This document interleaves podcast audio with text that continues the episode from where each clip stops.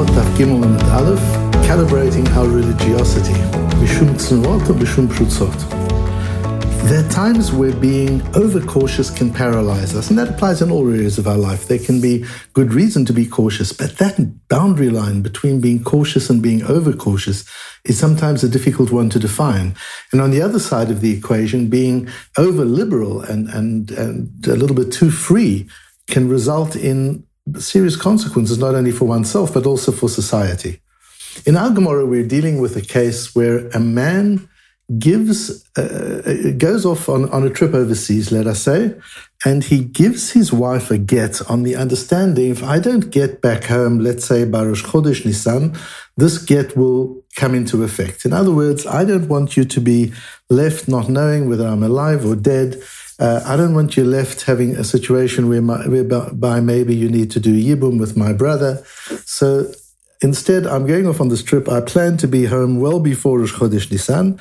If by Rosh Chodesh Nisan I'm not home, then this get is activated. So that's a get al tanai. It's a conditional get. The get is held in suspense until the time uh, that the condition is fulfilled. If the condition is fulfilled, the get is triggered, which means that on the first of Nisan, she becomes a divorcee. The problem is that he is late uh, and not back by the 1st of Nisan, but he claims there was an event beyond his control. There was an outbreak of corona, flights were cancelled, and there was no way he could possibly get back, uh, although his intention was to come back. Uh, normally, we learn from the case of rape in Parshat Ki Teitzei that since the woman who's raped did nothing, she, it was uh, beyond her control. This was a case of ones. And ones, Rahmana Patre, the Torah does not apply punishment to people who do something wrong uh, through ones, through events that are completely beyond their control. So the same here, we should say that this woman, the, the get of this woman is not triggered because in fact, the only reason the husband didn't get back was for reasons beyond his control and they shouldn't be attributed to him and the get should not be triggered. But Rava tells us on the, the, the previous uh, Amud, on Beth Amud Beis, that it's quite clear that the Chachomim made an exception with Gittin, and in the case of Gittin, they don't consider ones. And the reason, says Rava, is Prutzot. Both because of women who are overly cautious and are very tznuot, very modest, and because of prutzot and those who take the laws of marriage a little bit too lightly. In both cases, there's a problem in this scenario. Mishum tznuot, so let's first look at the case of the women who are overly cautious. Amrit. If we were to say this is like a normal case of ones. Something has happened beyond the person's control, and therefore the get isn't triggered. Zimnim de lo anis. There are situations where he comes Rosh Chodesh Nisan and he's not home. And the truth is, it wasn't ones. Uh, for him, this was a way out of the marriage. So he goes off to a foreign country. He gives her this get. He says, Don't worry, I still love you. This is just an in case. Off he goes and he and he never comes back. He meets another woman overseas and he decides never to come back. The get in his mind is activated, but not in her mind. Usavra de Anis.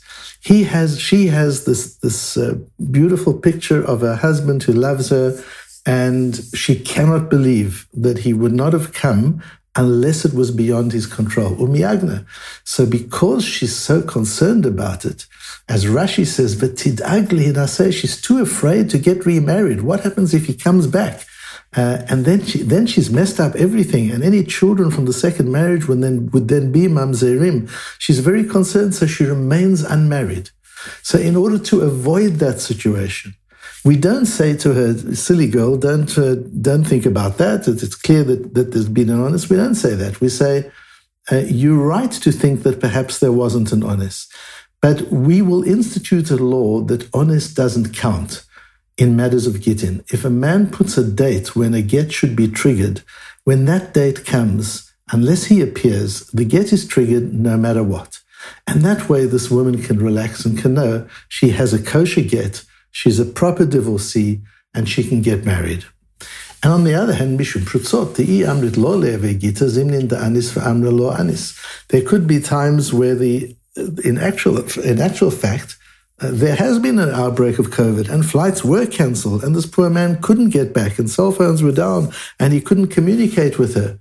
Uh, but he really wants to be back for amra lo. And, and he, she says, no, no, no, I know that uh, this, this is not about ones. I know he wanted out of the marriage and this was a way to do it and the get is a get. And she goes and gets married.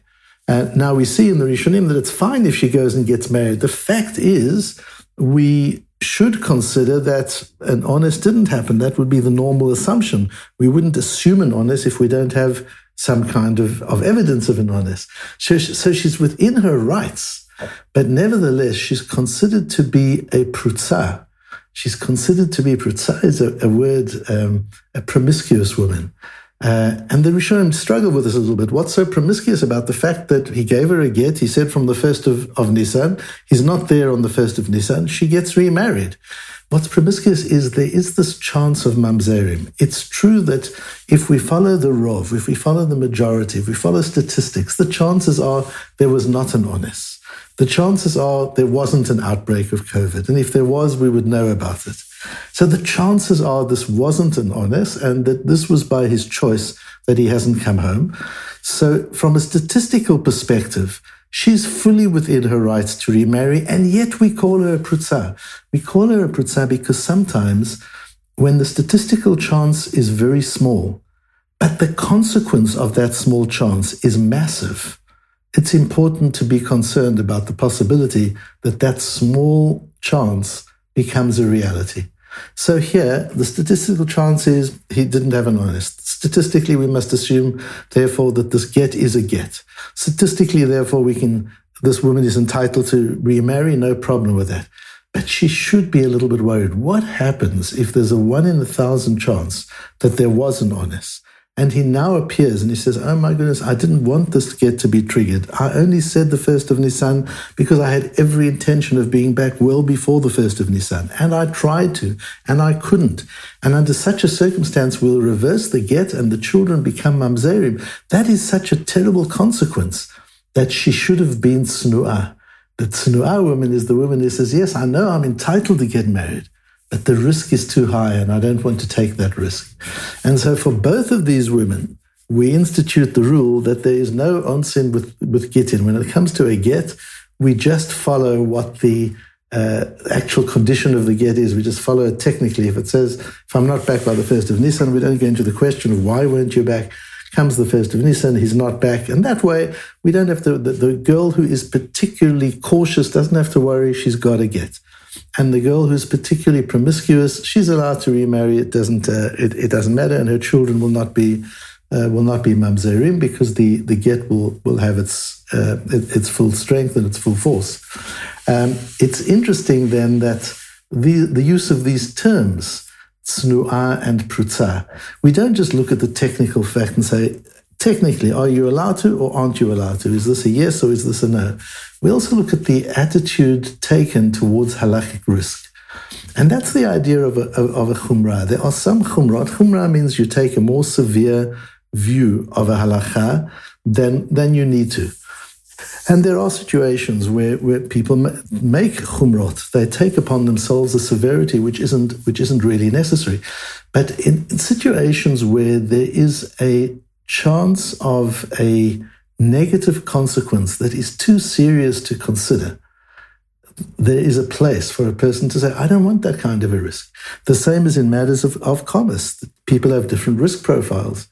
And uh, if, if a particular individual, because of his worldview, is willing to take an enormous risk, which somebody else is not willing to take, it's important, though, that the person who's not willing to take the risk doesn't look at the one who is willing to take the risk as being uh, careless and a cowboy, and vice versa for the one who is willing to take the risk, not to look at the other one as a scaredy baby. Uh, we, have got to understand different people have different risk tolerances, and the same applies in halacha. There are people whose yirat shamayim is on such a level that they wouldn't contemplate doing something which entails even a small risk of something serious going on, going wrong. And there are others who say, if the halacha allows me to do it, I'm comfortable with it. And each person has a different, different um, level of, of, of risk when it comes to halacha, and that's okay. And we must accept and understand it. What is important, though, is that we don't use this as a, as a means of being ostentatious and demonstrating ourselves to be overly overly religious, overly from I am machmir on this, I take this very severely. If it comes from an inner place of risk aversion, that I have such yiras such fear, such yirat chait, such fear of doing something that could be wrong. I don't want to take the risk. Yes, this thing has a hechsher, and therefore I'm permitted to eat it. But maybe I'm just of the opinion that I just don't feel comfortable with this particular hechsher. I don't feel comfortable that all the bases are covered and that there's no possibility of anything going wrong. I just don't feel comfortable. And in all matters of spirituality, I just go for the low risk option. Uh, if that's where one's at, then the, then one is that is praiseworthy. Um, Tavo alav bracha. That's something that one that, that is very great. Uh, and if a person feels, look, my level is such that if I can keep to the halacha, I'm very happy with that. Uh, that's str- struggle enough for me, and I want to be very careful to make sure that everything I do is al pi halacha, is according to the halacha, but I don't go beyond that. Then uh, that's fine for that person too. We've just got to accept that just as in a, in finance, people have different risk tolerances, so in halacha, people have different risk tolerances and respect each person for who they are and for where they are.